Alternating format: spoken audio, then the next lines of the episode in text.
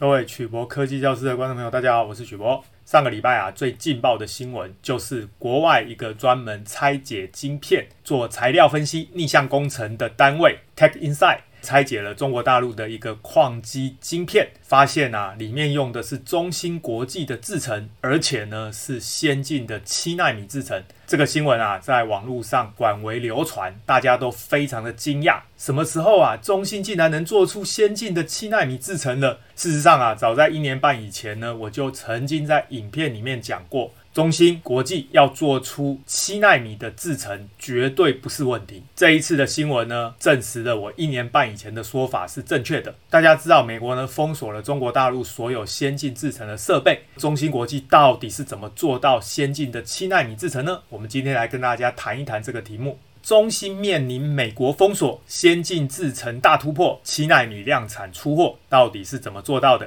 首先，我们谈一下先进制程电晶体的演进过程。第二个，我们来谈一谈中芯国际成功突破先进制程的关键到底是什么？第三个，我们介绍一下黄光微影系统的演进。第四个呢，我们谈谈自对准多重曝光 SAMP 的原理。最后呢，我们来谈一下使用深紫外光跟极紫外光的制程有哪些差异。今天呢，我们的资料主要是来自维基百科，还有欧文成发表在知乎的七纳米制程工艺如何实现。首先，我们介绍一下先进制程电晶体的演进过程。我们之前介绍过，在二十纳米以上的制程呢，使用的是金属氧化物半导体场效电晶体 （MOSFET）；在二十纳米以下的制程呢，使用的是鳍式场效电晶体 （FinFET）。到了三纳米以下呢，必须使用环绕杂极场效电晶体 （GAA-FET）。电晶体的原理，我们之前介绍过。电晶体就是开关，电子是由原极这个地方流到后面的极极，同时呢，利用上面的杂极施加电压来控制电子导通跟不导通。当杂极长度比较长的时候，杂极跟电子通道的接触面积就比较大，也就是绿色的这个面积比较大。这个时候呢，加电压就容易控制这个电子。但是当我们的杂极长度缩小的时候，杂极跟电子通道的接触面积就变小。所以呢，电子通道就必须做成垂直的平板状，这个就称为鳍式场效电晶体。杂极跟电子通道的接触面积就是绿色的这个部分，很明显它的接触面积变大，所以呢，控制的效果就变好。但是当制程缩小到三纳米以下的时候，杂极跟电子通道的接触面积又变小，这个时候啊，就必须把垂直的电子通道。改成水平的电子通道，让杂极跟电子通道的接触面积变大，这样呢才能够确保杂极施加电压可以控制电子导通跟不导通。基本上二十纳米以上使用 MOSFET 这个元件，就是所谓的成熟制程。二十纳米以下必须使用 FinFET 骑士场效电晶体，而二十纳米以下使用骑士场效电晶体 FinFET 就可以归类在先进制程。但是呢，因为制程越来越先进，后来业界呢慢慢的就认为啊，不只是使用鳍式场效电晶体，还必须要做到十纳米以下才称为先进制程。而这一回呢，中芯国际做到七纳米的制程，也就意味着真的就是已经达到先进。制程的标准，那么中芯国际到底是怎么做到的呢？接下来我们就跟大家谈谈中芯国际成功突破先进制程的关键。最关键的人物就是梁孟松博士，他是成大电机的学士跟硕士，同时也是加州大学伯克莱分校的博士。他的指导教授胡正明博士，正是骑士场效电晶体的发明人之一。后来啊，他当选了美国电子电机工程师学会的院士。根据美国专利商标局的资料显示，梁孟松博士参与发明的半导体技术专利高达一百八十一件，而且啊，都是关键的技术研究。在台湾跟美国两地呢，发表的技术论文啊，超过三百五十篇。在一九九二年返台之后呢，担任台积电的工程师、资深研发处长，是台积电将近五百项专利的发明人。这些专利大部分都是鳍式场效电晶体。他负责或参与台积电每一个世代的制程最先进的技术，也是先进制程设备遴选委员会的成员。二零一一年，他加入三星集团，担任三星的大型积体电路 LSI 的部门技术长。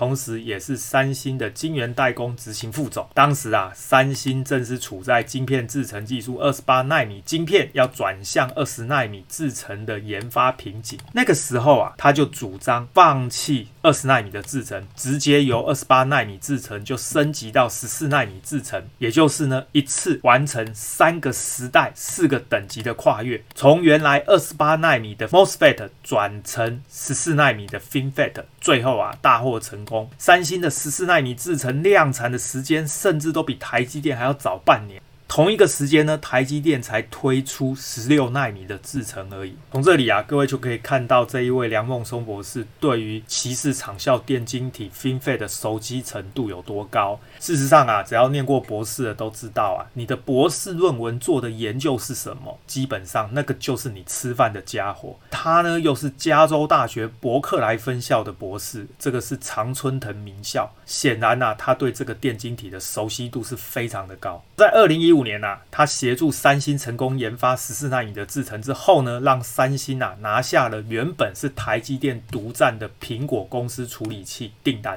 也就是苹果的 A 九处理器。我想啊，这个新闻呢，大概在七年前发生，大家都应该还记得。他不止拿下苹果的首批订单，也拿下了高通的订单。三星啊，从此呢变成苹果的供应商之一，也使得台积电的股价一度大跌，失去了八成苹果的订单啊，损失十亿美元。二零一七年啊，他加入了中芯国际，担任联合执行长兼执行董事。中芯半导体宣布，二十八奈米的高介电常数金属杂极，就是我们之前介绍过的 High-K Metal Gate。也就是呢，这个绿色的绝缘材料使用高介电常数的绝缘材料，而上面的这个杂极呢，使用金属来制作，所以称为高介电常数。金属杂极，而这个元件呢，成为中国大陆首家可以同时提供二十八纳米多晶细制程，还有高介电常数金属杂极制程的晶圆厂，并且呢，它在一年之内啊，将这个低阶的二十八纳米制程良率从六十 percent 提高到八十五 percent 以上，并且呢，把高阶二十八纳米的制程良率呢，也提高到八十 percent 以上，让产品的品质大幅提升，也让二十八纳米的制程呢开始获利。大家要记得联电在二零一八年试量产二十八纳米的制程良率其实是更高的，达到百分之九十八。同年呢，台积电的南京厂的十六纳米制程量产，使得中芯的二十八奈米产品啊没有任何竞争优势。而这个中芯的二十八奈米制程因为太晚量产，所以就错失了市场的机会。因此呢，他就建议啊要停止发展二十八奈米的金属氧化物半导体长效电晶体 MOSFET 制程，直接啊就量产。十四奈米的鳍式长效电晶体 FinFET 制程，最后的结果呢，在二零一九年就完成了十四奈米量产 FinFET 的制程，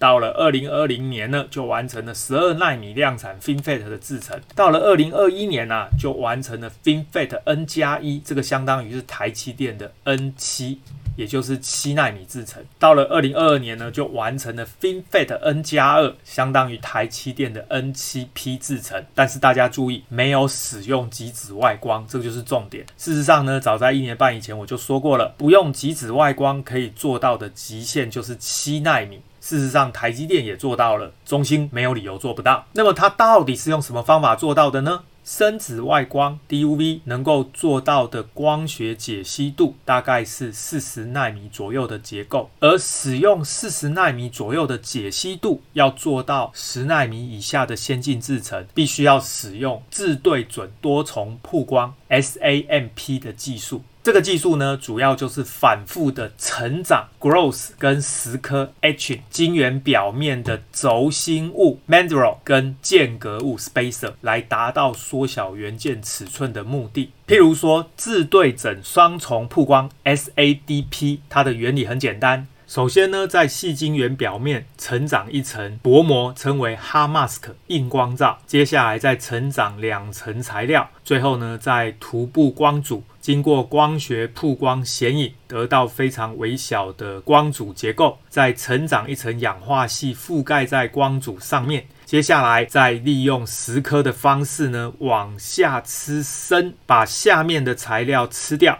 这个时候呢，我们就得到非常微小的结构。就可以得到原来结构一半的尺寸。所以呢，假设原来的结构是四十纳米的间距，经过刚刚这样的流程之后呢，就可以得到二十纳米的间距。同样的道理，如果啊我们反复刚刚的步骤的话，再做一次，就称为自对准四重曝光 （SAQP）。首先呢，在细晶圆上呢，成长硬光罩 （hard mask） 以及呢几层不同的材料，最后呢再用光阻曝光显影十颗，得到轴心物。接下来再成长一层氧化系，再十颗，最后呢把轴心物去除，同时呢往下吃深之后呢，就会得到这样的结构。大家有没有发现呢？它比原来的尺寸呢就缩小了一倍。接下来再反复相同的动作，再成长氧化系十颗掉之后呢，再十颗就得到更小的结构。有没有发现这个结构又比这个再小一倍？假设原来的间距是四十纳米，那么经过一次自对准多重曝光就变成二十纳米，再经过一次自对准多重曝光就变成十纳米。科学家呢就利用这样的方式从原来的四十纳米缩小到二十纳米，缩小到十纳米，